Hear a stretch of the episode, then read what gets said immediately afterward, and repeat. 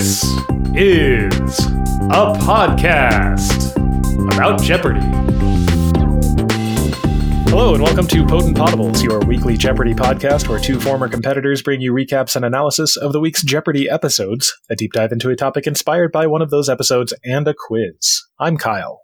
And I'm Emily, and this is the week of January 8th through 12th, 2024. We're still in the 2023 2024 second chance competition. Before we get into these Jeopardy games, we're getting into a new year. How's your new year going so far, Kyle? Fine. Everything takes longer than I want it to, I hear that. but no bad news. Just kind of waiting for things to move forward on the job front. We have some friends of ours who are opera singers in Germany are visiting right now. So we're getting to see them, Ooh. and that's very, very nice. Very, very nice. Yeah. How about you? How's your new year rolling out? New Year's rolling out pretty nicely. Still feeling like I'm kind of in the aftermath of our big family Disney trip, you know, collecting everybody's photos and sending prints to the people who don't know how to log into a Google photo album and look at the mm-hmm. photos. I've I've assigned myself a fun little project of like making a photo book and I'm right now like writing a survey to try and collect people's like little like memories and quotes that I can throw in there as like little blurbs. So, you know, trying to trying to stretch it out. you know, kind of make the magic last. And Sure. having big kids, not to gloat, because I know you're still in the little kid phase. Having big kids is great. My fifth grader had a kid come over for a play date earlier this week and he'd just been to see the lion king and he had like you know thoughtful commentary about you know what he liked about it and how it compared to other broadway musicals he'd seen. And like my my daughter went to a friend's house for a play date and she doesn't always cooperate when it's time to leave from play dates my my childhood best friend in in a wedding toast at my wedding offered my husband and and the guests a piece of advice that we used to give each other when we were kids which is if you don't want to leave just hide your shoes. Like my daughter is very much along those lines. So she had gotten a like a very serious conversation before this play date that you know if she wanted to continue having play dates with this friend friend she needed to to be exquisite when it was time to leave.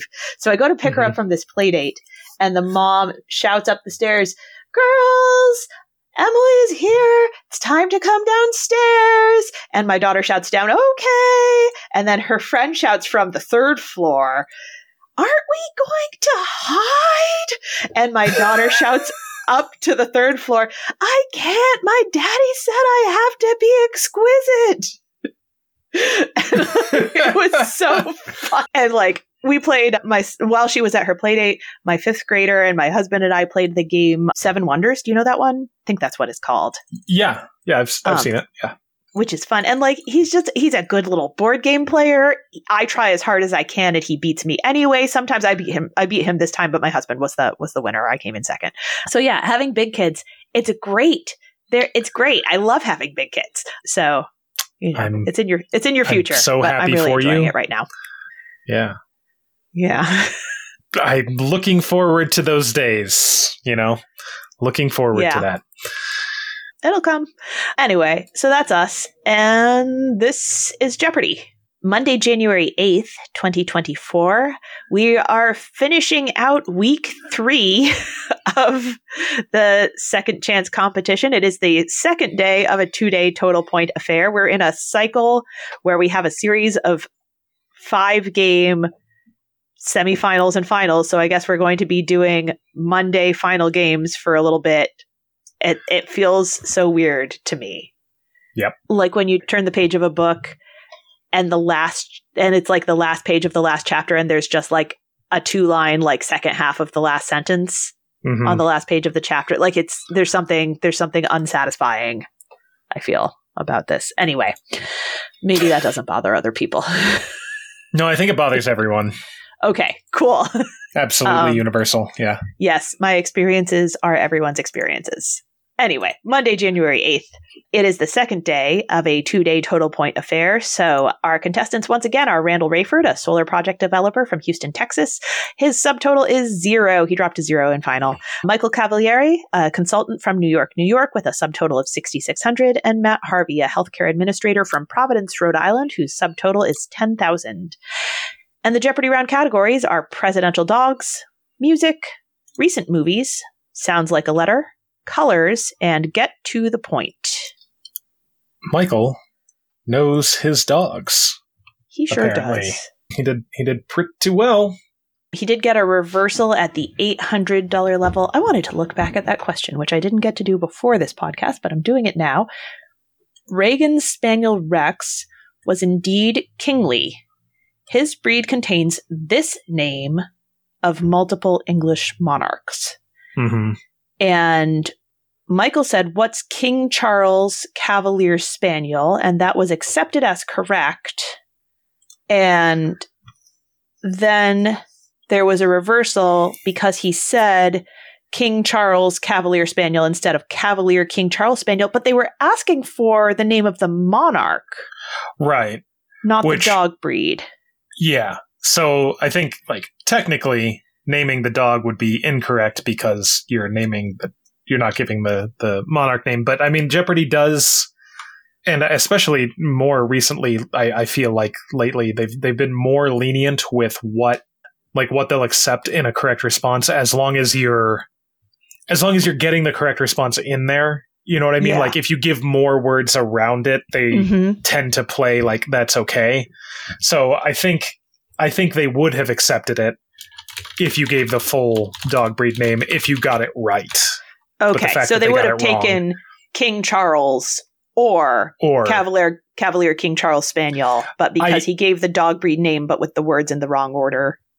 yeah, I, I think Mm-hmm. I think that's where it came from.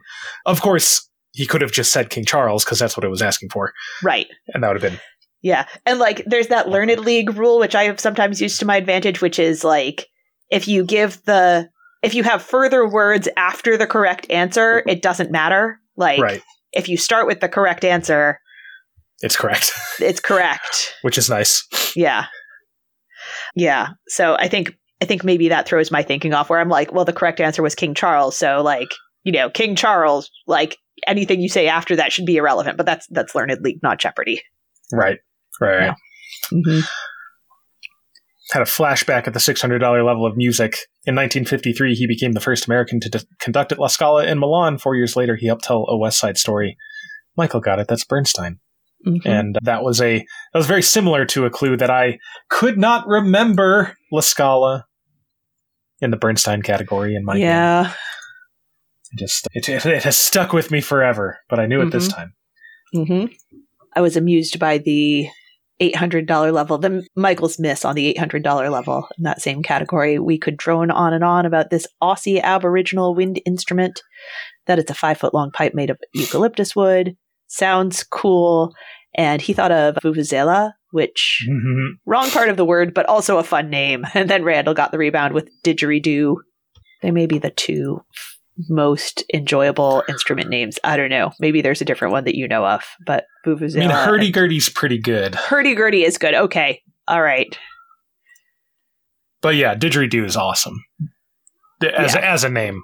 Yeah. As an instrument, it's fine. yes. It- Daily Double number one is in Presidential Dogs at the thousand dollar level. It is pick number eight, and Michael finds it. He's at negative six hundred here. Matt is at twenty six hundred. Randall's at eight hundred, and he wagers a thousand. Gets the clue. Porty, for short, it's the three word breed of the Obama's beloved Sunny. Uh, and he gets correct with what is a Portuguese water dog. At the end of the Jeopardy round, Matt is at 4,200. Michael's up to 4,000, and Randall's at 3,400. The double Jeopardy categories are the Annals of History, Celebrity Sibling Surnames, Science, From C to D, Italian Literature, and It's Corn. a big lump with knobs. It has the juice. Can't imagine a more beautiful thing.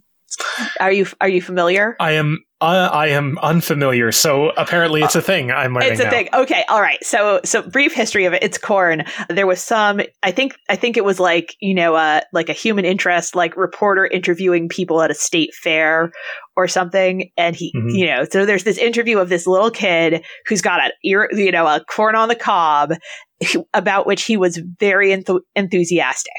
And so Okay. that clip went viral and then the like I think the auto tune the news people, the same ones who auto tuned Double Rainbow, turned it into a viral song, which was then repurposed as a soundtrack by lots of people sharing the things they were enthusiastic about on Gotcha. TikTok. Gotcha. So yes, it has the juice. It has the Um, juice. Yeah, Weird. it's, go find the video. You'll enjoy it. I'm gonna have it's corn Uh, stuck in my head stuck in your all week. Sure. There was a triple stumper at the $1,600 level. The murals at the Mitchell Corn Palace in this state are designed by students at a nearby university. It was a triple stumper, two misses, too. Matt guessed where's Iowa. Randall guessed what's Nebraska. Those are both incorrect. They're both corn states, so it's not a bad guess. But the Corn Palace is in South Dakota. And if you find yourself traveling through South Dakota and have the chance to visit the Corn Palace, you should do that. Okay. It is unique. It- Is it a reason to go to South Dakota if you don't happen to be traveling through, or is it more of a roadside? It depends on how along the way. depends on how strong you feel about corn, Emily. It, does have the juice, Kyle. It does apparently have the juice. So if you're feeling that passionate about corn, then you can make your way to South Dakota and find the Corn Palace. All right, maybe if you happen if you happen to be going through there, say from one end of the country to the other, and you're like, we'll stop in the Black Hills and go to Mount Rushmore and Mm-hmm. do the South Dakota things, maybe Deadwood. You know, you can do those things and make sure you stop off at the Corn Palace. okay. This is my sponsored moment for South Dakota tourism. Great. I'm Um, saying preemptively so that they give me money later. hmm Daily Double number two comes out super early. Pick number two, Matt finds it. He's at 5,400 with Michael at 4,000 and Randall at 3,400. He makes it a true daily double and he gets the clue. It describes the human heart with four, as well as a certain type of nautilus. And he gets it correct. It is chambered. Yes. And Daily Double number three is in the Annals of History at the $800 level, pick number 18. Uh, Michael finds this one. He's up to 13,200. Matt's at 15,600. And Randall is at negative 600. And Michael bets it all. He's going for that win. Gets the clue. Around 1,000 years ago, this island's parliament, the Althing, said everyone is getting baptized. And he gets it correct with what is Iceland. hmm So at the end of the double Jeopardy round, Michael is in the lead with 29,200, Matt's at 18,800, and Randall is at 3,000. And the final Jeopardy category is state capitals, where we find the clue the two closest state capitals at about 40 miles apart. One was founded by someone no longer allowed in the other. And this one was intuitive to me, but not to all of the contestants. Randall tried what are Dover and Annapolis. Those are close, but not the closest. He wagered 3,000, so he drops to zero. And his cumulative score for the tournament will be zero. We come to Matt next. He figured it out. What are Boston and Providence? So thinking about Roger Williams being kicked out of Massachusetts and founding Rhode Island. He has wagered 18,800, which puts him at 47,600 for the tournament, adding back in his, his 10,000 from the previous day. And Michael missed it as well. He tried what are Carson City and Salt Lake City. Those are, I mean, writing something's better than nothing. Those are pretty far away from each other. Yeah. Yeah. So he's wagered 12,000, which drops him down to 17,200 for the game. Add back in his subtotal, and he's at 23,800. And so Matt is the champion for this tournament and will advance to the champion's wild card. Yes. So we get to Tuesday when we get week four, the last week of the second chance competitions for this season. And that is all I'm going to say about that. We get the contestants Pam Warren, a high school science teacher from Petersburg, Illinois, April Marquette, a digital production artist from Oakland, California, and Rotimi Kukoyi, a health policy and management student at the University of North Carolina, Chapel Hill from Hoover, Alabama. We have the Jeopardy round categories F in geography, sports takes, college prep, three of the same letter, a recipe for dot dot dot, and disaster. Some of the Ken was always careful to really separate the the words in F in geography, Mm-hmm. and then some of the contestants elided those a little bit more, which it seems F like geography. F and geography. It seems like the writers knew what they were doing there. Oh, I'm sure. Yeah. I mean, you're in a room talking about it. I'm sure somebody at some point is like, you know what that sounds like. They're a triple stumper at the $400 level of geography. Espoo and Lappeenranta are cities in this nation. Got to think of a an F country, and also if you know that Lap and Lapland are in Finland, then that would have given you the clue from Lappeenranta for Finland.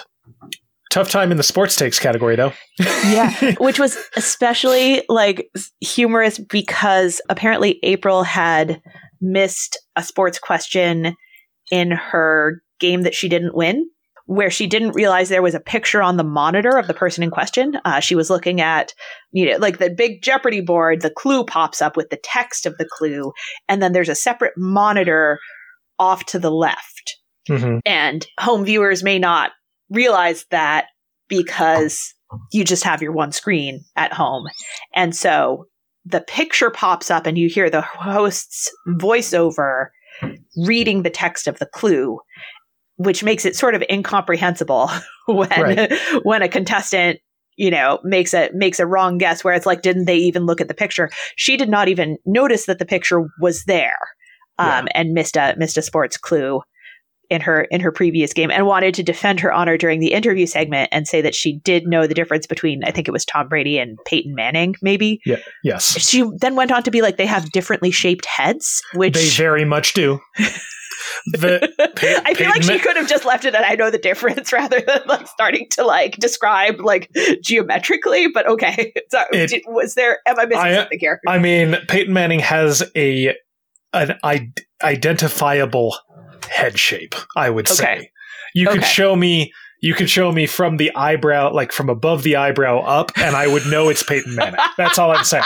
okay all right i am like that's fair i did i didn't remember what peyton manning looks like but like i see it i see it i just feel like Mhm. you could be like i you know obviously i know the difference between them like you don't need to Between these two very prominent people, yeah, yes um yeah i think just saying like i didn't even realize there was a picture is probably adequate but but then it was funny that they couldn't that they had such a hard time with the sports category after april was like i swear i know sports right. i really yeah. do Yeah, the April got the two hundred dollar.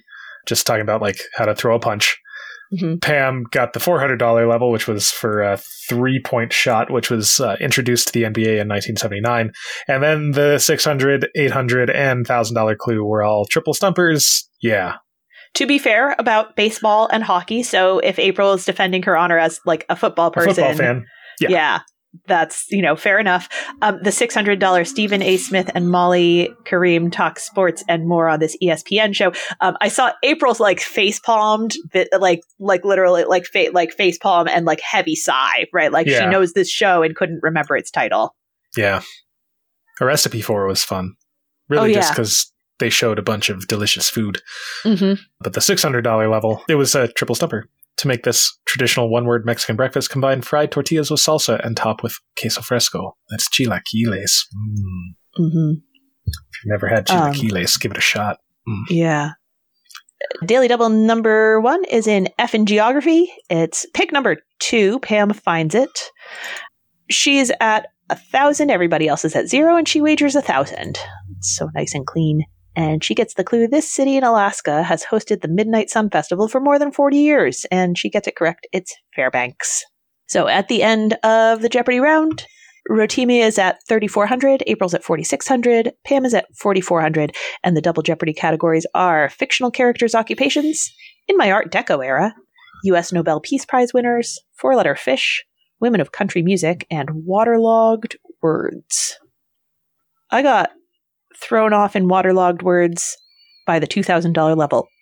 This word for totally submerged has a huge body of water in the middle of it. Nobody tried that. That is engulfed. But then gulf in the middle of engulfed sort of stuck in my head and messed me up as I tried to figure out these other ones, which don't have bodies of water contained Okay. within the word. yeah, you thought you thought that. I thought that, there had like- to be a word play for the next couple that came up. and in uh, fact, it did not. And yeah, it, there no, they were just words that connect in some way with water. Uh, Yeah. Condense, dank, dank, sat- dank. Oh, unfortunate miss for uh, Pam at the eight hundred dollar level of four letter fish. Koi are an ornamental type of this common fish, and she goes, "What's gold?" Yeah, I mean, That's- I almost thought they were going to have to give it to her because but like, yeah, but there is but there they're was a- not. They're yeah, they're carp. yeah. and then she kind of like you could see that she was like, "Oh, duh," Yeah. after after she missed it. But I Uh-huh. thought that, I thought that was funny. Yep. They just keep putting this in just to torment me individually. I wasn't going to say it. $2,000 level of In My Art Deco era, the top of Los Angeles City Hall was inspired by the look of this ancient wonder of Halicarnassus. That is a mausoleum. Rotimi knew about the mausoleum of Halicarnassus. Mhm. My fifth grader keeps randomly assigning me the mausoleum of Halicarnassus as my as my my Seven wonder wonders. my as my Yeah. seven wonders board, my individual board. So that's that's great. That that place will haunt me forever. Sorry, It's okay. I'm glad you got to go to the Tournament of Champions. I I am also glad. So thanks. Um, You're welcome. it is it is important to remember that the that particular mausoleum is a capital M. Yeah. Because that's the Because name of Mausolus. it. Yeah, Yeah. The guy. Yeah. Whereas Mhm. other the general term mausoleum can be lowercase. Yes. All right. Daily Double number two is in U.S. Nobel Peace Prize winners at the $1,600 level. Pick number eight. Rotimi finds it. He's at 5,400. April is at 7,400. Pam is at 5,600. And he bets it all.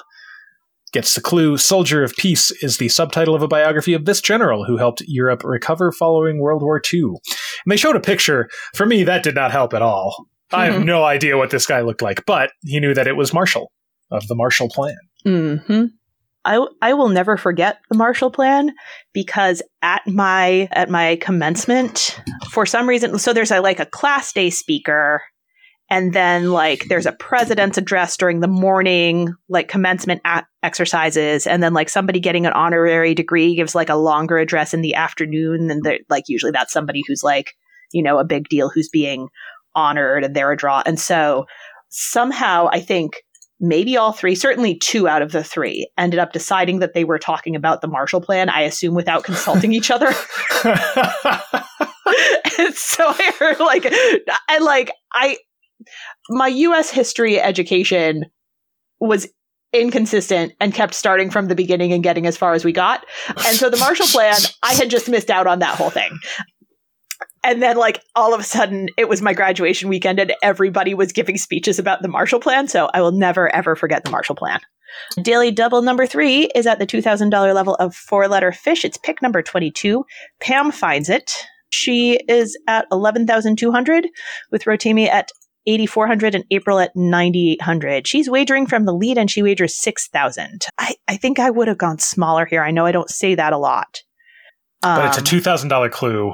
yeah, it's a two thousand dollar clue. There's not a lot left on the board, and to if she Yeah. gets it right, she'll be. She still won't be locked. Mhm. She's going to have to get almost all of what's left on the board. So to me, I think at this point, protecting your lead. If you miss, I value that more highly than like extending your lead, but not quite getting into a lock position. Yeah. So her her clue here is the muskellunge or muskie, a large member of this four letter family, can eat frogs and waterfowl. She tries what is bass, but it is a pike, so she drops down. Yep. So at the end of the double jeopardy round, It's very close. Rotimi's at 9,600, April is at 10,200, and Pam is at 8,000. Final Jeopardy category is the ancient world. And the clue is this text helped the soul, or Ka, navigate a journey into a region called Amenti. Pam got it correct with what is the Book of the Dead, and she wagered everything going up to 16,000. Rotimi also got what is the Book of the Dead, and then thanked Alex, made a second place cover bet of 6,401, so goes up to 16,001. Mm-hmm. And April wrote what is the Bhagavad Gita. And Mhm. that, as we know, is incorrect. Wagered 9,001, but drops down. So that means Rotimi gets a spot in the finals. hmm Yeah. And savvy wagering from Rotimi, he had to make a choice whether he was going to wager to get it right and be above Pam if she also got it right, or keep it really small Yeah, and hope for a triple stumper. right, Or, you know, also if he got it right, but both of the others missed it. right. So savvy and brave choice there, and it pays off for him. Yeah. Yeah.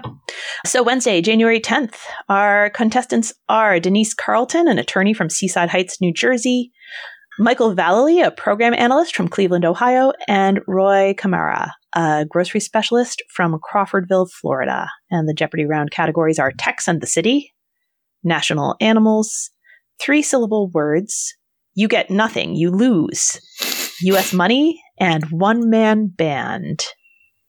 You Get Nothing, You Lose is Willy Wonka and the Chocolate Factory. Indeed. My kids want to see the new Wonka movie, and I haven't looked at reviews, but I just don't think Timothée Chalamet gets it. Okay. Every time I see the previews, I'm like, he is saying all the words that are in the script, but like, I do not think he has. embodied the Wonka. Yeah, I don't think that he has captured this character. I think it Hmm. is not a fit for him. Interesting. Yeah, I don't know. Do you do you have do you have an opinion on this? I don't have a real strong feeling about Willy Wonka, other than oh, the the humor of well, there's not really humor in like you know enslaving a race of people, but also true. like just you know a lot of deaths for a tour. It's true. Lot of- yeah. lot of deaths. no, you have to like. I think Willy Wonka has to be like. I don't. I don't think he's a hero. I think he's got to be kind of unhinged. Yeah, he he's not a good guy. Yeah. he is. Is he a villain? I don't know. He's just really more of an agent of chaos He's than chaotic. anything. Yeah. He's he's chaotic neutral. Mhm. I would say, yeah. Are you gonna go chaotic evil? I, don't think no, he's chaotic. no, not not evil. No, chaotic neutral. Yeah, yeah, for Yeah. sure. He's like the impact of his chaos is less concerning to him Yeah. than the fact that he is doing something. Mhm. Yeah. There's something that feels a little unfair about asking about this biblical person at the $200 level. If you get nothing, you lose. In the Bible, this person Yeah. looked back and she became a pillar of salt. That is Lot's wife. She doesn't have a name. You have to just say Lot's wife. Roy knew it. You know, good job. But like, I keep thinking people are going to get stuck on that because you would think Think she has a name, that she would have a name. right? Yeah. I, uh, we've had this conversation We've had before this on the conversation podcast. before. Yeah. And I even I even had the thought if I were on the show and I had to, you know, say that, I might say something like, Who is Lot's wife, who I'm sure had a name of her own. Yeah. I mean, Like- presumably, if she was a real historical person, which, you know, who knows, Again, she did. Yeah.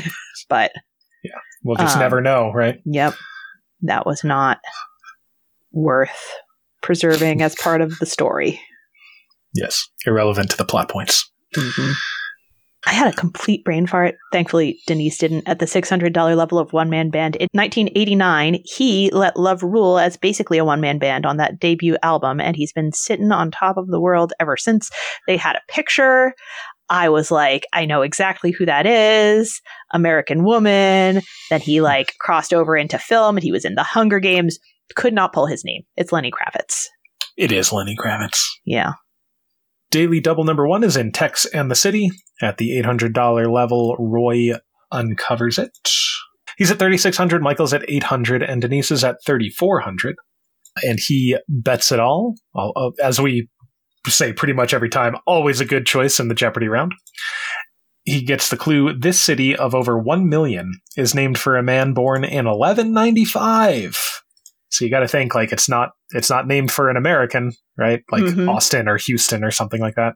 Yeah. He guesses what is Corpus Christi. Pretty sure that born in year zero, Yeah. but you know it's a it's a guess, right? But they're looking for San Antonio. Uh, so at the end of the Jeopardy round, Roy's at three thousand, Michael is at four thousand, Denise is at forty four hundred, and we get the double Jeopardy categories: word histories, books and authors, international affairs, world of first names, celebrities' favorite movies and TV shows, and one man, comma banned as though not allowed. Mm-hmm. Rough coin flip at the $400 level there. A Jacobite was a supporter of this exiled Stuart king who had to lay low after the Glorious Revolution. Michael guessed who's James I. That's incorrect. Roy Mhm. got it with who's James II. Right. Denise crushed it in celebrities' favorite movies and TV She shows. Uh, Mhm. Michael got the $400 level, which presumably they were all trying to buzz in on. Ellie Kemper video clue. She said, Growing up, I wanted to be a nun, due in part to my love of this 1965 movie about a young woman at an Austrian convent. Of course, that's Sound of Music. Um, so Michael got that one, but then Denise was the one who identified Jordan Peele, who apparently was a fan of Candyman. She knew which television show has Olivia Benson, after whom Taylor Swift named her cat. I Mhm. didn't know that about Taylor Swift. I'm not at that level of Swiftie. Uh, of course, that's Law and Order Special Victims Unit. She knew the television show A Different World, which I guess is a favorite of Issa Rae. And she identified Taylor Sheridan, who cited Unforgiven as a favorite. So all four of the higher value clues for Denise there. I figured out the triple stumper at the $2,000 level of word histories, but first I fell for the neg bait. The synonym for jeans comes from the name of a blue cloth that originated in India. And I saw a synonym for jeans, blue cloth, and was like, ah, obviously denim. And then I remembered that that's a city in France, I think, right? Or it's like, it's like the denim is from like de Nîmes, I think it is, like from the city of From the- Nîmes. Yeah. N I M E S or something like that. So, and then I was like, okay, well, if not denim, what is it? And then I thought, oh, dungarees sounds like it could come from India. India. Uh, Yeah. So I figured it out. Roy tried what is denim, and then nobody got the rebound on that one. Mhm. The $2,000 level of international affairs was a triple stumper. In 2023, China gathered friendly world leaders for the 10th anniversary of BRI, this initiative of projects in the developing world. That's a Belt and Road initiative. They, China especially, invested very heavily in, I mean, 10th anniversary, last 10 years, more like last, I don't know, 20, 30 years, especially in sub Saharan Africa Mm-hmm. in a lot of developing countries there. So, like I've mentioned before, my brother was stationed in Namibia. Stationed was was serving in Namibia in the Peace Corps. He wasn't Mhm. like a, in the military. And Namibia, in particular, a, a lot of their infrastructure came from Chinese support. So much so that Namibia is technically a communist country. Yeah, I didn't know that. Um, Anyway. yeah, I got a little thrown off on that because I was remembering the acronym BRIC, B R I C, Brazil, Russia, India, China, and thought the BRI and saw China and then BRI and was like, okay, so like what is that? Does that have something to do with it? But like Brazil, Russia, India doesn't make sense. And like anyway, I didn't know about this, but I got thrown off because I I thought that I had like the beginnings of the route to an answer, and it was it was just Yeah. it was just a red herring. Yeah. Daily Double number two is in one man band at the $1,600 level, pick number 13. Roy finds this one. He's at 8,200 with Michael at 3,600 and Denise at 12,800. And he bets everything. Very brave. Yeah. He gets the clue the 1521 Edict of Worms banned his writings and declared him a heretic, and he knows that it is Martin Luther. Yep. And daily double number three is the next pick. Back to so back. Roy gets Roy gets it there. Uh, it's the twelve hundred dollar level of international affairs. Uh, he's asked if he's going to bet it all again. He does not. Uh, he wagers sixty two hundred of his now sixteen thousand four hundred, and gets the clue. The five founding members of this organization in 1960 included Saudi Arabia, Iran, and Venezuela. And he gets it correct with what is OPEC. And so at the end of the double Jeopardy round, Roy has just sprung up to 24,200 and kept a big lead. It's not a lock game though, because Denise is at 13,600. Michael's at 3,200. And the final Jeopardy category is space, where the clue is since it has caused spacecraft to malfunction, a region called the South Atlantic Anomaly is known as this area of space. Michael didn't think of anything. He just wrote what is High Cleveland, a zero dollar wager, so he'll hold steady at 3,200. Denise wrote what the Bermuda Triangle and wagered 10,401. So she goes up to 24,001. Not totally sure what. What that that bet is? Yeah. Let's see. I'm not sure either. I yeah, might have been a yeah, just like an arithmetic wager, an arithmetic error, maybe. All right, but she's at twenty four thousand and one, and then Roy got it correct as well with what is Bermuda Triangle, and he's wagered three thousand and one, so he goes up to twenty seven thousand two hundred one. If he'd missed you know, he would have dropped below Denise. So, you know, Denise's wager would have worked. So, but he, with 27,201, he is a finalist. Mm-hmm. And that brings us to Thursday when we have the contestants John Guskowski, a planning consultant from Pomfret, Connecticut, Allison Streckel, a nonprofit development director from Missoula, Montana, and Long Nguyen, a retired engineer from Las Vegas, Nevada. Jeopardy round categories are The Bible Book Saith, On the Movie Bill, Notorious, parts of the whole, It's Up to You, with the letter U will appear twice, and Old York, Old York. They did pretty well, I think, with the books of the the Bible book saith. Got all of them on the first guess. I also got them all right, which you would think Hope would so. be easy, but it's sometimes it's a case of knowing too much, you know. Mm-hmm. So the thousand dollar level, ye shall not print any marks upon you. I am the Lord. So no tattoos. I didn't remember which specific Bible book. And I was like, well, you know, it's probably Leviticus, but it could be Deuteronomy. like it's Leviticus. Yeah. yeah. Similarly with the daily double when we get there. Mm-hmm. Tough miss for long at the $600 level of parts of the whole. Safety glass, blue line, face off circle. And mm-hmm. he said, what is hockey? But of course like hockey isn't the whole so he needed to come up with what to do with hockey. I think the significant pause after hockey let everybody else know that he was on the right track. Sure. So then he said hockey uniform and was ruled incorrect and then allison got the correct response with a she said a hockey arena or ice rink. Mm-hmm. yeah Daily Double number one is in that Bible book category we were talking about a minute ago. Pick number 16 at the $800 level. John finds this one. He's at 7,200, out to a big lead with Long at 1,200 and Allison at 1,400. He wagers 4,000 and he gets the clue for Thou hadst cast me into the deep in the midst of the seas and he got it correct. It is Jonah. And I, you know, I, I got to Jonah eventually, but I had one of those, like, I know too much about the Bible moments. And I was like, that's the kind of writing that you find in Psalms. That's, you know, that's, that's ancient Hebrew poetry. There's lots of that in the Psalms. All of the Psalms are that. But no, like, cast it's, me into the deep in the midst of the seas is like the story of Jonah. And in fact, you know, I'm pretty sure that this is from like a song of like, you know, praise and thanksgiving that Jonah sings after surviving the belly of the whale or something like that. Like there are some poetic sections of Jonah. But yeah, Jonah, duh. Come on, Emily. So at the end of the Jeopardy round, John is in a big lead with 14,200. Allison's at 2,600. Long is at 2,200. And the double Jeopardy categories are the Constitutional Convention, former names of capital cities, novels, episodes of the sitcom, clocks and seven letter words. And this, I mean, the shape of this round was exciting to me. It, it was. It was very exciting. Because we started out with, with John in a huge lead.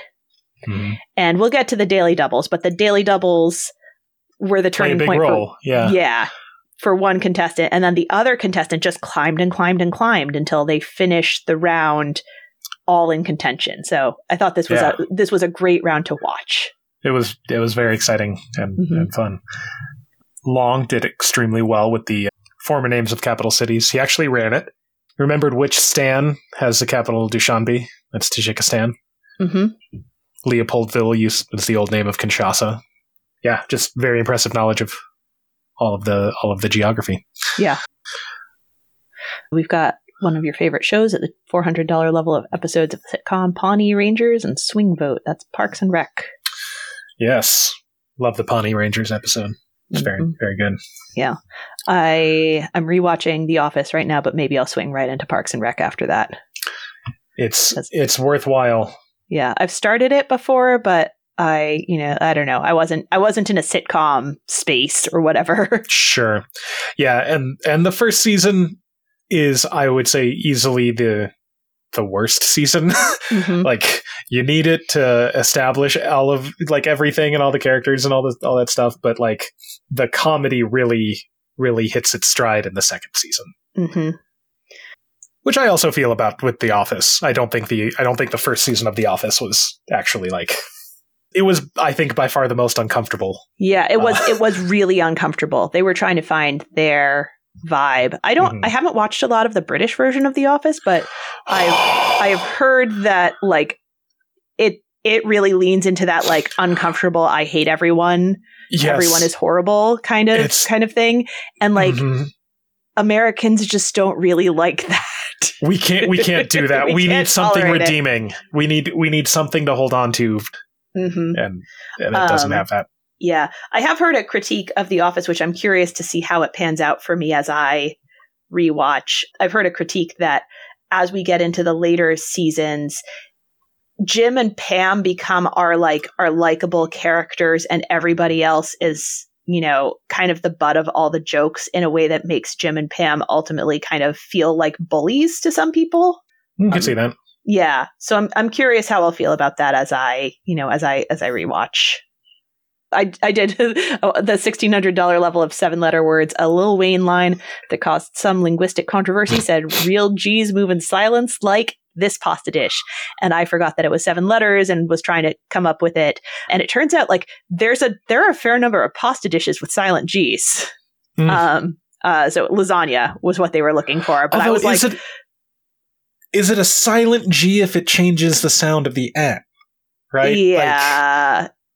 I don't I don't know that it's silent so much as we just don't pronounce it like Americans. Right. Well, I don't think that we need to. I mean, Lil Wayne's song lyrics are of, were of arguable accuracy here, but like, but like, you know, like you know what he meant, and I knew what he meant, and I started running through the pasta dishes. sure, okay, fine. We don't That's need to resolve whether he was correct about whether the G is silent. Like those are just the you know. Do you know the lyric? I didn't know the I lyric, and I started being like, disagree. gnocchi, tagliatelle, bologna, bolognese. So, so, but yeah, no, I think, I think you're right. Arguably, it's not a silent G per se. Anyway, Daily Double number two is in the Constitutional Convention at the $2,000 level. Pick number nine. Allison finds it. Uh, she is at 5,800. Long is at 5,400. John is way up at 15,000. She bets it all. She gets the clue. This state's plan, where all states would have equal representation regardless of size, was proposed by William Paterson. And she gets correct with what is New Jersey. Mm-hmm. So she doubles up. Yes. And then back to back daily doubles. She finds daily double Ooh. three on the very next pick. It's at the $1,200 level of episodes of the sitcom. So we're at pick number 10 now. And she's at 11,600 with the the other contestants right where we left them long at 5400 john at 15000 so now she is within range of john and she doesn't double up again but she goes big she goes 5000 so she's going to take the lead if she's correct and she gets the clue the two mrs sheffields and where's fran and she knows that is the nanny The nanny. she moves into the lead, but Long just keeps climbing. He gets some of those high value clues. And so we've got a Mhm. really exciting round. Yeah. So at the end of the double jeopardy round, Long is at 15,000. John's at 18,200 and Allison is at 19,000. The final jeopardy category is brand names and the clue is originally called fruit scones. The name of this food brand introduced in 1964 was influenced by an art movement of that time. I kind of I don't know, I got to it kind of right away because I was just like, what are some art movements of that time? And it sounds really similar. I Um, I missed it. Like I even thought of the right art movement and was like, I don't have it. Moving on. oh wow, yeah, Yeah. I just missed. I missed it. I just I just blew it. man. Long got it correct with what what are pop tarts, which sounds a lot like pop art. Which so when I was like thinking about styles, I was like pop art. Oh, pop tart. Oh, Yeah. maybe it's that. That seems to fit. Mhm. Uh, and that's correct. And he wagered 4,001, so he goes up to 19,001.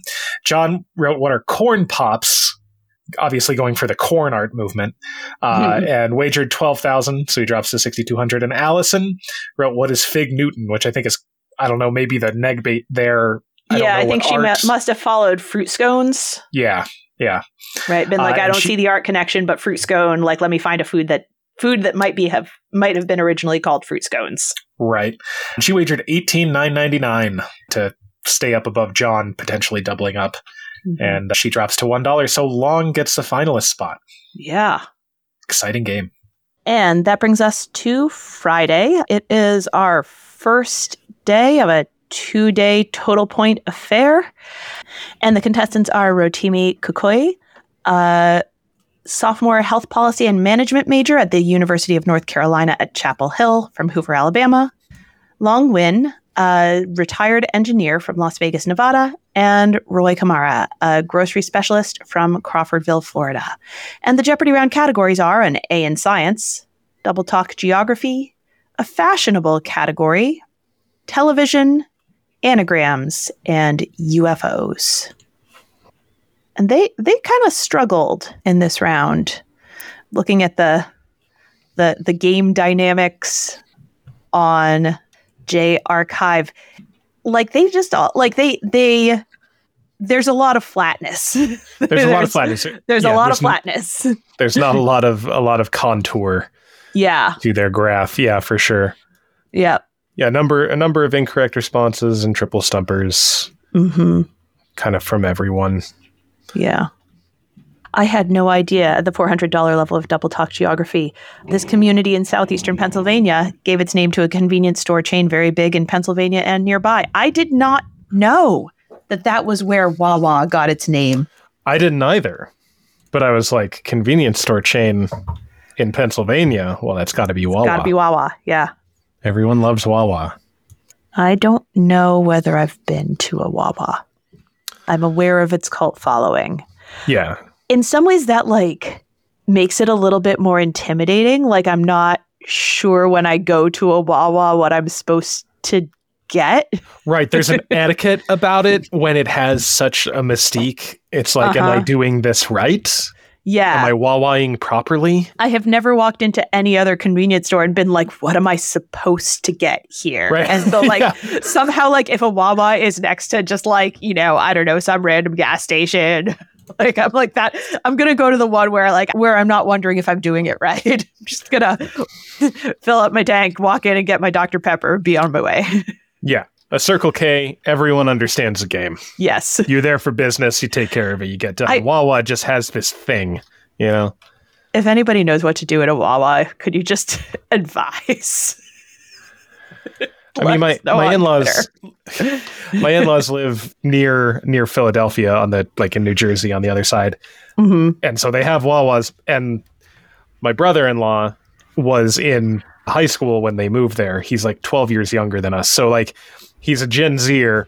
And when I have I have asked him about this, I'm like, "What's so special about Wawa?" And he gives me some vague answer about you know it's just better. And I'm like, "Cool, okay." I've gone there with him and we've gotten stuff that's good, but it just it just does feel like I am an outsider. Yeah. I was also unaware that uh, Blink 182 came up in congressional hearings about UFOs, the $600 level. It's no small thing that Tom DeLonge of this pop punk band was mentioned during a congressional hearing about UFOs. Do you know why? I don't. I mean, they have a song called Aliens Exist. It surprised me. Yeah.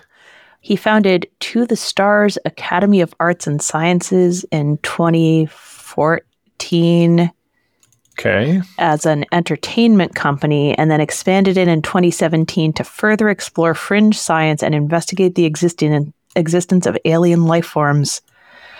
with a hmm. consortium of scientists, aerospace engineers, and creatives that will work collectively to allow gifted researchers the, researchers the freedom to explore exotic science and technologies with the infrastructure and resources to rapidly transition innovative ideas into world-changing products and services.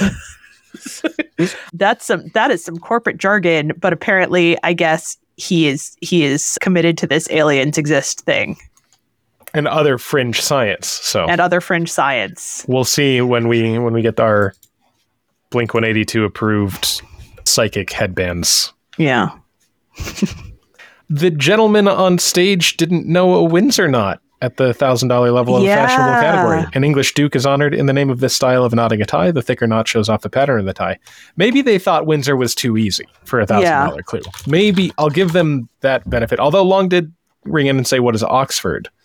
So Windsor knot, which is that there are only two knots that I know when it comes to Windsor and neckties. half Windsor? Well, okay, Windsor, half Windsor, and four in hand. Four in hand. Yeah. but I I don't know Windsor. I would I would put Windsor and half Windsor in kind of the same category because they are both Windsor. Mm-hmm. But that's fair. I guess I know three. Anyway, daily double number one is in an A in science. It's at the thousand dollar level. It's pick number three. Roy went hunting for it and he found it. He is the only one with money. He's at fourteen hundred. Long and Rotimi are both at zero. He bets it all. Gets the clue. This tiny unit of measurement is named for a Swedish physicist, and he gets it correct with what is an angstrom. At the end of the Jeopardy round, Roy is in the lead at 5,400. Rotimi is at 3,400, and Long, with like the last clue of the round, claws himself back out of the hole and is at zero. He had a rough start to the game. The double Jeopardy categories are historic American women, book titles, flags, podcasts, a season hmm. film, and we have Oxy give us the moron, which is they just you give the second half of an oxymoron. Mm-hmm. I was I don't know why. Usually on podcast categories, I'm like, cool, we'll talk about podcasts. But this one, when it came up, I was like, I'm sure we're talking about us. Yeah. Or I just had a feeling that we were going to show up, and it didn't. It was a shame. Mm-hmm. Mm-hmm. Missed opportunity, Jeopardy writers. Definitely. Heck, you know what? You don't even have to contact us beforehand.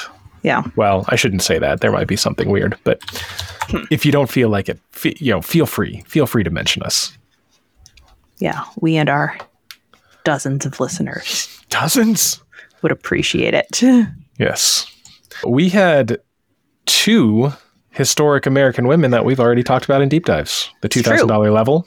This actor, philanthropist, and Titanic survivor went by Maggie. Her famous nickname was a posthumous invention. That's Molly Brown. Long got Mm-hmm. Wait, that. did we? I, I talked about Molly Brown. Mhm. Yeah. No, I remember you talking about Molly Brown. And then the $1,600, she gave her famous Ain't I a Woman speech at a 1851 Women's Rights Convention, though she probably never used that phrase, and that's Sojourner Truth. Talked Haven't about I? Sojourner Truth and Ain't I a Woman. Mm-hmm. Don't think we talked about Dolley Madison or. Haven't done Carrie Perkins, Nation yet. Yeah. Mhm. Carrie Nation comes up at a daily double. We'll get to her. The $1,600 level of flags, it was the very first pick. You can get a Yale pennant that includes this three word Latin motto, light and truth in English. And Rotimi tried what is Luke's, did he say Luke's E Veritas? Yeah, he said Lexi Veritas. Luxi Veritas, but it is Lux et Veritas. Roy got the rebound there. Yeah. Just got the the Latin and mixed up. Mixed up with a different romantic and. Yes. Yeah. Yeah. I didn't know a lot of the podcasts that they mentioned here, but I do Me know neither. a couple of them were triple stumpers that I do know and like the $1,600 level, one of the two real life BFFs who break down episodes of their sitcom on Office Ladies. Angela Kinsey and Jenna Fischer are the Mhm. co hosts of Office Ladies. And then the $2,000 level, the part of an exercise program where you keep the status quo, or a podcast that aims to debunk wellness and weight loss myths. That is maintenance phase. That's a, that's a good one. I like that one. I haven't listened to a lot of episodes, but I I put it on from time to time. I remember listening to the the one about where did the idea that 10,000 steps a day is like the correct number of like for your goal came Yeah. from and it's like it is such a weird like story of like, you know, like somewhere in Japan, somebody was like, the population weighs too much. And how could we get everyone to lose the right amount of weight? And they like, you know, came up with like how many calories people people need to cut and that like Kate like got that to like some number of steps and like rounded it to 10,000 and now that's just what we all go with. And it's like there's so little research behind it. The human body is very complex. Yes. And you can't just like take a population and be like, if everyone walked 10,000 steps a day, they would all lose X number of pounds. Daily Double number two is in Historic American Women. It's at the $800 level, pick number 13. Roy finds it. He's got 10,600 with Long at 7,200 and Rotimi at 3,400. Roy bets it all. And he gets the clue. She was the star of a 1903 vaudeville play titled Hatchetation and he can't come up with the correct response. He tries who is Borden. Good for him. Which, you know, yeah. Yeah. Think of like a woman associated with an axe. Yeah. Yep. Mm-hmm. So Carrie Nation was the correct response here. So yes. he drops to zero. Yep. And Daily Double number three is at pick number 22. It's the $800 level of book titles. Long finds this one. He's at 9,200. Roy, of course, fell back and hasn't been able to really get back in. He's at 800. Rotimi's at 3,400. Long bets it all, which I really mm-hmm. like. Like he's yeah he's got a good lead, but it's a two day total point affair. And if mm-hmm. he gets it wrong, he's not that far off the lead still. Mm-hmm. Yeah. So I think it's a really good move. Gets the clue. You'll find this Steinbeck title in Genesis 416. God, Jeopardy mm-hmm. writers love this one. He takes a while to answer, but he gets there with what is East of Eden. East of East of Eden, of course, you remember well from mine. yeah from one of my yes. my final jeopardies. Yes. And so at the end of the double Jeopardy round, Long is in a compelling lead with 18,400. Rotimi's at 4,600. Roy has recovered up to 1,600. And our final Jeopardy category is rivers, with the clue a European capital got its name as a consequence of flooding on this river. Roy tries what is the Seine. He's wagered everything, so he drops to zero. That's not correct. Rotimi tries what is the Volga. He also wagered everything and drops to zero. And then Long gets it correct with what is the Amstel River, mm-hmm. referencing Amsterdam. I figured nice out poem. that it, yeah, I figured out that it was Amsterdam, but then I was like, Amster doesn't sound right. And I'm not 100% sure that I would have gotten to change the R to an L. Once I saw it, I was like, oh, of course. Right. Yeah, but nice pull. Uh, and he also has wagered everything, all 18,400. And so he finishes with, with 36,800. And that is what the other two who've both landed at zero need to make up in the next game yeah. to you know like he is he is going into the second day with such an astounding lead. Yeah. I mean anything could happen. He it's, could drop there's a lot there's a lot of money on the board but they're going to mm-hmm. add 36800 back in to whatever he gets next time. So right. yeah. Oof. It's a tall hill to climb. Yeah, yeah. very impressive performance from long. Yes. Yeah. So that's the week. And this is the point in the middle of the show when we remind you that we have a Patreon. It's patreon.com slash potent potables And if you have a couple bucks a month to help us keep making your favorite podcast, one of your favorites, I hope we, we can't we can't help we can't help keep making what, whatever else it is you're, you're one of the ones to. you listen to. And MBMBaM has it. They're they're they're yeah possibly possibly the smallest favorite podcast you have. uh, Could we be would, the we most would greatly niche. appreciate it, and we there's some very niche podcasts out there. We're pretty niche though. Uh, Sure. anyway, patreon.com slash potent potables, where we post exclusive content from time to time and are currently on a streak of remembering to post the quiz questions, I think. I think I remembered last time. Uh-oh. Did you forget? Oh, Maybe you I don't didn't. even remember if I did or not. I think I did. All right. Well, we're going to be on a streak, assuming that I remember after we record today. So we post the quiz questions there so that supporters can get a look at those before we finish editing the episode and the and the money that comes in there helps us with the various software and hosting costs and all the stuff that's associated with keeping this podcast running. We know there are more important things in the world than our podcast, so we've put some of the causes that are dear to our hearts in the show notes. All right. Well, Kyle, what is the deep dive about today? I think we're talking about Carrie Nation. We are not talking about Carrie Nation.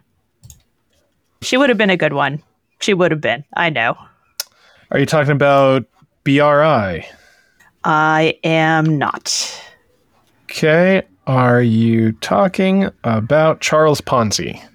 Nope. That was oh, Ah. I was so I was so close to talking about Charles Ponzi. And then I was like, you know what? There was one other that when it came up, I was like, haven't we had triple stumpers about that before? Okay. And when I found it, I went I searched on J Archive. I did a, I did I did a search and it turns out that this one has been a triple stumper more often than not when it's come up and it comes up about once a year. Okay. Uh, so we're on the Thursday game. We're in the novels category at the twelve hundred dollar level. Kathy, Queen of Cats, is a character in The House on Mango Street by this author. okay. Yeah. That is Sandra Cisneros. And this has been a triple stumper this week and in April of 2023 and in September of 2022. I think somebody got it in February of 2022. Somebody got it in June of 2020. It was a triple stumper in April of 2018. Like it's the contestants are missing this one more often than they get it. And so I was like, you know what? I've noticed that this is coming up and people aren't familiar. So yeah. let's let's let's learn this one thing. Do us all a favor, Emily, and Yeah. help us out with Yes. House on Mango Street. Yeah, so we're going to talk about Sandra Cisneros and about the house on Mango Street a little bit. The house on Mango Street is it's a it's a slim little book. It's like 100 pages and I read it once, but it's been a while, so I don't remember it well, but I'm going to talk a little bit about I'll talk a little bit about Sandra Cisneros, I'll talk a little bit about the house on Mango Street and none of us are ever missing this question again. Okay. All right. So Sandra Cisneros was born on December 20th, 1954. She is an American writer, best known for her first novel. Whether we can, whether we should call it a novel is a kind of an open question. The House on Mango Street, and the other title she's especially known for is her short story collection, Woman Hollering Creek and Other Stories. That one was published in 1991. The House on Mango Street was 1983. She was born in Chicago, Illinois, to a family of Mexican heritage. She was the third of seven children, the only daughter. The other six were boys. Her great grandfather had played the piano for the Mexican president and was from a wealthy background, but he gambled away his family's fortune. Her paternal fa- grandfather, Enrique, was a veteran of the Mexican Revolution, and he used what money he had saved to give her father, Alfredo Cisneros de Moral, the opportunity to go to college. However, after failing classes due to what Cisnero called his lack of interest in studying, Alfredo ran away to the United States to escape his father's anger. While roaming the southern United States with his brother, Alfredo visited Chicago, where he met Elvira Cordero Anguiano. And after getting married, the pair settled in one of Chicago's poor neighborhoods. Taking work as an upholsterer, upholsterer to support his family, uh, he began a compulsive circular migration. This is a quote, I'm not sure where it's from, between Chicago and Mexico City that became the dominating pattern of Cisneros' childhood.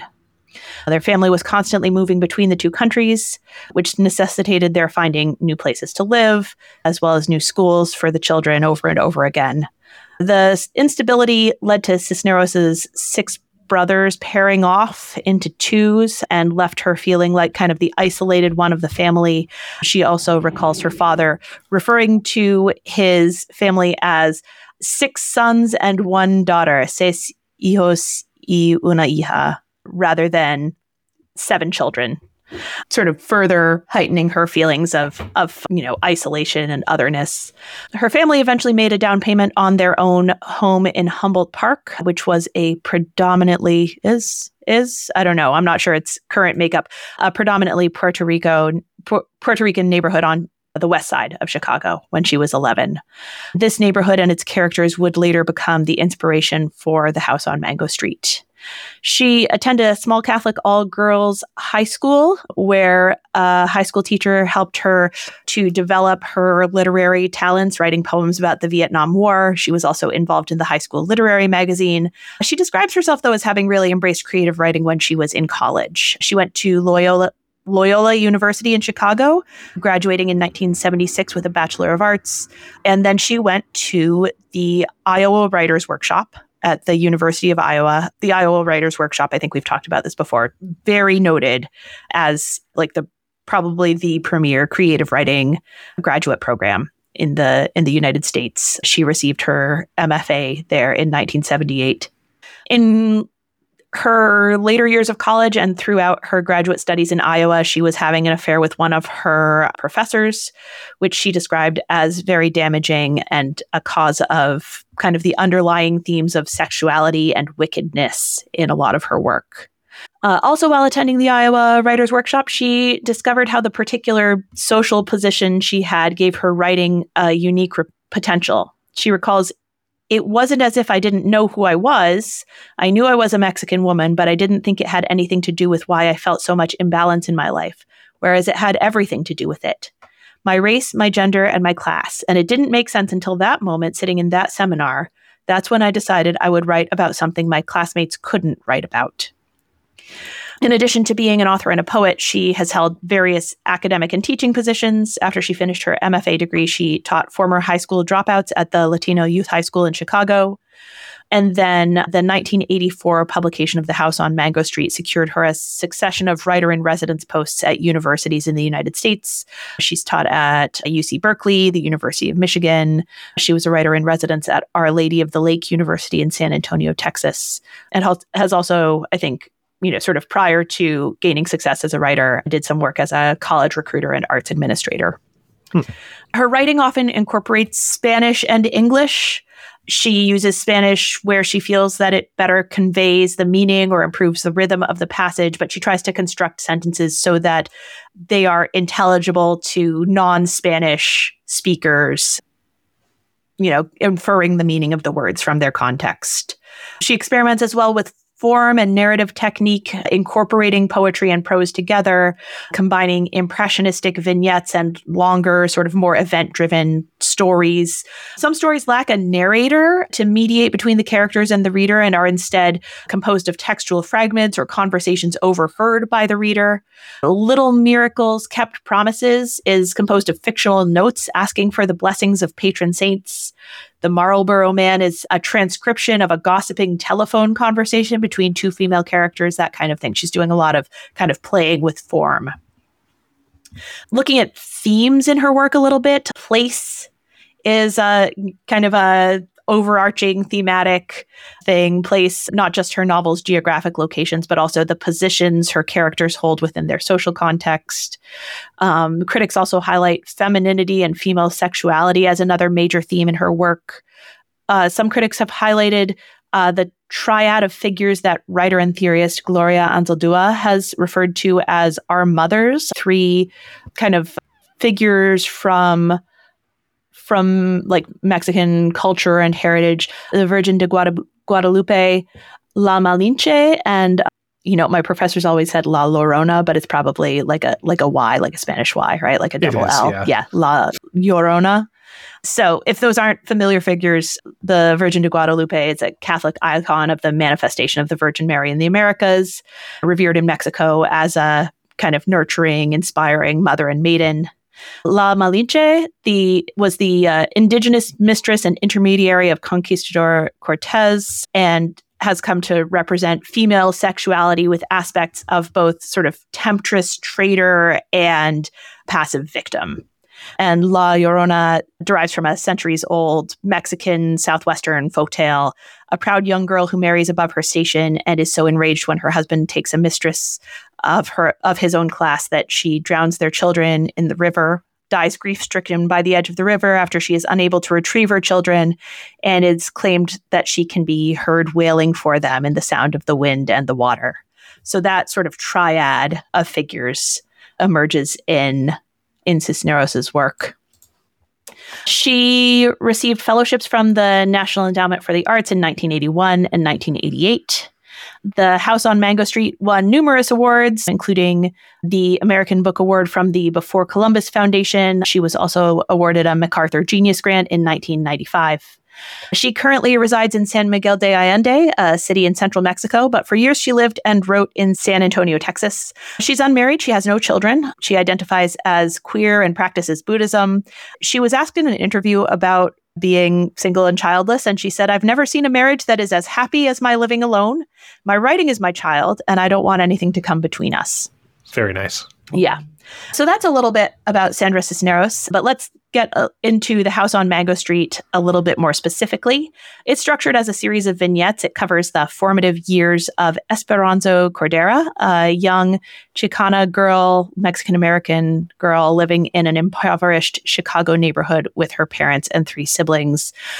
I think that Sandra Cisneros uses the term Chicana and that's a like that's a term that I I uh, learned in like a like a um like fiction like immigrant American immigrant fiction class, and then used casually and found out that different communities feel differently about that term. Um, hmm. Yep. Uh, so I uh, I uh, used it in front of um, a Mexican American woman from Texas who had always experienced that term as a slur. So oh. I yes. Uh, so it seems to be a term that Sandra Cisneros is comfortable with, but like for me, there's always kind of an asterisk on it. Anyway, Esperanza Cordero lives in an impoverished Chicago neighborhood with her parents and three siblings. Before settling into their new home, a small and rundown building with crumbling red bricks, the family moved frequently, always dreaming of having a house of their own. When they finally arrive at the house on Mango Street, it is not the promised land of their dreams. But Esperanza's parents claim that Mango Street is only a temporary stop before they reach the promised house.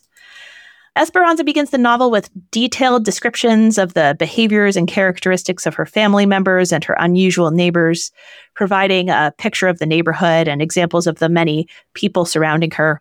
She describes time spent with her younger sister and two older girls she befriend, befriends in the neighborhood Alicia, Alicia, a promising young college student with a dead mother, and Marin, who spends her days babysitting her younger cousins. As the vignettes progress, Esperanza matures and develops her own perspective of the world around her. She befriends Sally, an attractive girl who wears heavy makeup and provocative clothing and who is physically abused and forbidden from leaving her home by her strongly religious father. The friendship that Sally and Esperanza share is compromised when Sally ditches Esperanza for a boy at a carnival, and Esperanza is subsequently sexually assaulted by a group of men. Esperanza also recounts other instances of assault she has faced. Her traumatic experiences and observations of the women in her neighborhood, many of whom are controlled by the men in their lives, further cement her desire to leave Mango Street. She meets the aunts of Rachel and Lucy, two of the, I think, two of the characters who live on Mango Street, who tell her fortune and comes to realize her experiences on Mango Street have shaped her identity and will remain with her even if she leaves. And the novel ends with her vowing that after she leaves, she will return to help the people she's left behind. So it's a short little book. It is geared toward, you know, kind of teens, composed of 44 interconnected vignettes of varying lengths, varying from ranging from one to two paragraphs to a few pages, mostly in the first person present tense. The book won critical acclaim and came to be required reading in many school curricula across the United States. In 2009, Cisneros wrote a new introduction to the novel, including a few remarks on her process of writing the book. She had first come up with the title The House on Mango Street and then included and then you know started working on several short stories poems and vignettes included several short stories poems and vignettes she had already written or was in the process of writing. And she she writes that she doesn't consider the book a novel but a jar of buttons a group of mismatched stories written over a period of years spanning different eras of her life. Despite its high praise the house on Mango Street has also received criticism for its sensitive subject matter and has been banned from several school curricula. Uh, the American Library Association has listed the book as a frequently challenged book with diverse content. Um, it was one of the 80 plus books that were part of the Tucson Unified School District's uh, K through 12 Mexican American Studies curriculum before that program was dismantled under Arizona House Bill 2281, which forbids classes to advocate the overthrow of the United States, promote racial resentment, or emphasize students' ethnicity rather than their individuality, which seems like a stretch to me. Yeah. Yeah. So when that program was ended, all the books that were associated with it, including The House on Mango Street, were removed from the school's curriculum. And in response, teachers, authors, and activists formed a caravan in the spring of 2012 called the Libro Traficante Project, which originated at the Alamo and ended in Tucson. Its participants organized workshops and distributed books that had been removed from the curriculum. And Cisneros herself traveled with the caravan, reading The House on Mango Street and running workshops about Chicano literature. She brought numerous copies of the book and distributed them and discussed thematic implications of her novel as well as talking about its autobiographical elements. The House on Mango Street has sold well over 6 million copies. It's been translated into over 20 languages and was reissued in 2008 for its 25th anniversary in a special anniversary edition. In 2020, it was reported that The House on Mango Street would be adapted into a television series by Gaumont Film Company, which maybe is best known for the series Narcos. So Hmm. apparently, I don't know. I don't know if it's still in development or if it's died somewhere along the way. But we Yeah. may not. We may be hearing more about the house on Mango Street in in years to come. Nice. Yeah. So that's a little bit about Sandra Cisneros and the house on Mango Street. And I think in the future, if anybody gets those questions right on Jeopardy, I'm just going to take full credit. I mean, up to this point, it seems like, with that one exception, you know, Mm-hmm. seems Yeah. that could be the only explanation. Yep. Yeah. So everybody has to get it right going forward, and then I will, I will, I'll, I'll be affirmed. yeah. So, Kyle, are you ready Mhm. for a quiz? I am always ready for a quiz.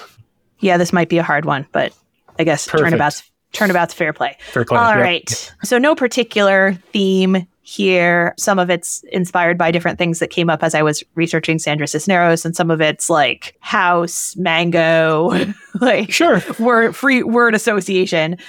Anyway, question one. The House on Mango Street is a frequently challenged book, according to the American Library Association. What book was named the most challenged book of 2022 by that organization? A graphic memoir by Maia Kobabe. The title is an adjective relating to non binary identity. I don't know this off the top of my head. The title appears as two words, although I generally, when I see the adjective, I generally see it written as one word. Hmm. An adjective referring to non-binary. Um, I'm drawing a blank on this. Let's see. Forming. Uh,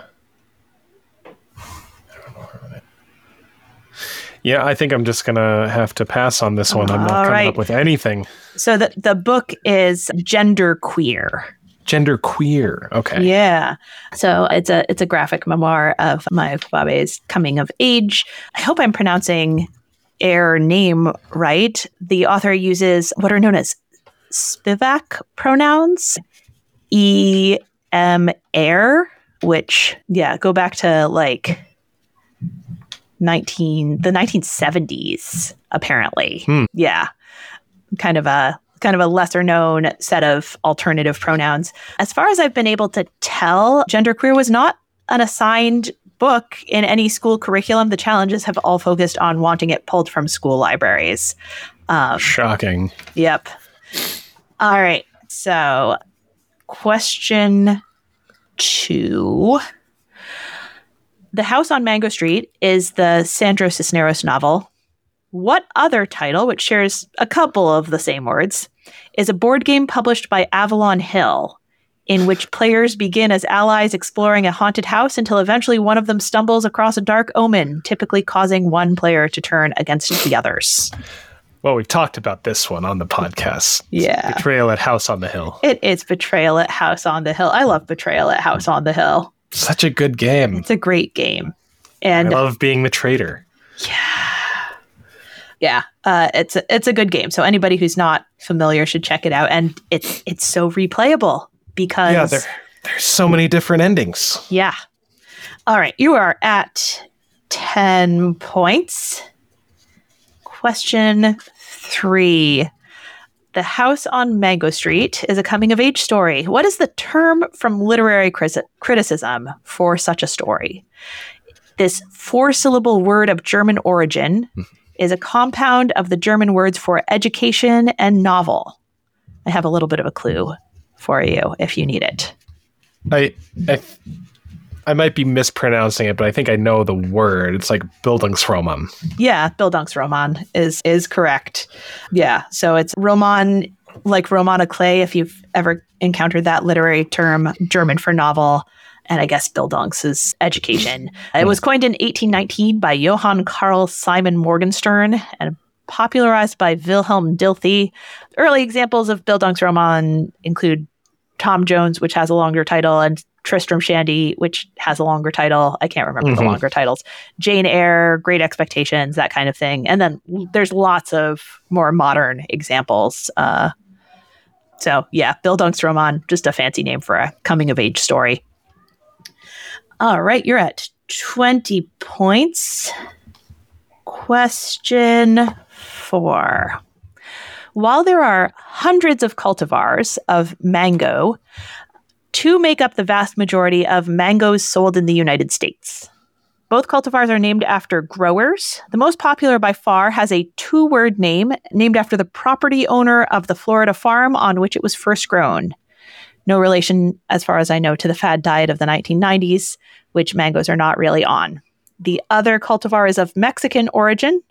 While much more difficult to transport, it is appreciated for its non fibrous flesh and sometimes known as the honey mango. Name either one. Oh, jeez. Named for growers. Yeah. So I'm going to guess it's not South Beach diet mango. So, fad diet of the 90s. What immediately popped into my head, and I'm just going to go with because there's no way I'm going to work my way around to the actual name. Like, I have no idea. I don't think I've ever actually looked at a mango label in the store. So I have no idea where I'm going to yeah. see. I guess I should correct myself. It was apparently devised in 1970s and was most popular in the early 2000s. Although I swear I knew people who were on it in the late 90s. Maybe not. I'm maybe sure, early I'm 2000s. Sure there were. Yeah, I'm sure there were. I mean, I'm just going to say Atkins. Yeah, the, the, Atkins is correct. It's the Tommy yes. Atkins mango. Is the Tommy Atkins owned the the farm in Florida where those were grown in the US. And the other one is the Ataulfo mango. Um, yeah, no way. Yeah, which is one of the 18 Mexican designations of origin. There, there are a handful of food and drink you know names that Mexico controls the use of the way that French has like the French like AOC appellation origin control uh-huh. foods and Ataulfo mango is one of those. Oh, interesting. Yeah. Also also tequila and mezcal have to be uh-huh. from particular places to be mm-hmm. called tequila and mezcal. All right. You're at 30 points. Question five. Cisneros incorporates poetry and poetic language into her novels, and the house is on Mango Street. So I'm going to throw you a poetry slash fruit question. You would. Uh, yeah. So we've talked often about how we should all be familiar with the love poem of J. Alfred Prufrock. What often quoted line captures Prufrock's fear of making decisions and taking action? It is followed by the lines I shall wear white flannel trousers and walk upon the beach. I have heard the mermaids singing each to each. Oh, if you just ask for the fruit, I know it's a peach. Mm-hmm. If you get the gist of it, I will. I will go with it. I won't require like no, because my my brain is just stuck on like the women in the room. Yeah, and uh, Michelangelo. Yes, and that's not. I assume the same line. Something, something, something. Peach. Is that close enough? I want more. I, I might give you a couple points for just Peach. Yeah. The quote is seven words long and everything is monosyllabic. All the words are are single syllables. You you have given plenty of clues. I'm I'm not gonna I don't think I'm gonna remember specifically the line, so I'll just go with I want to eat that they're peach. Okay, that's seven.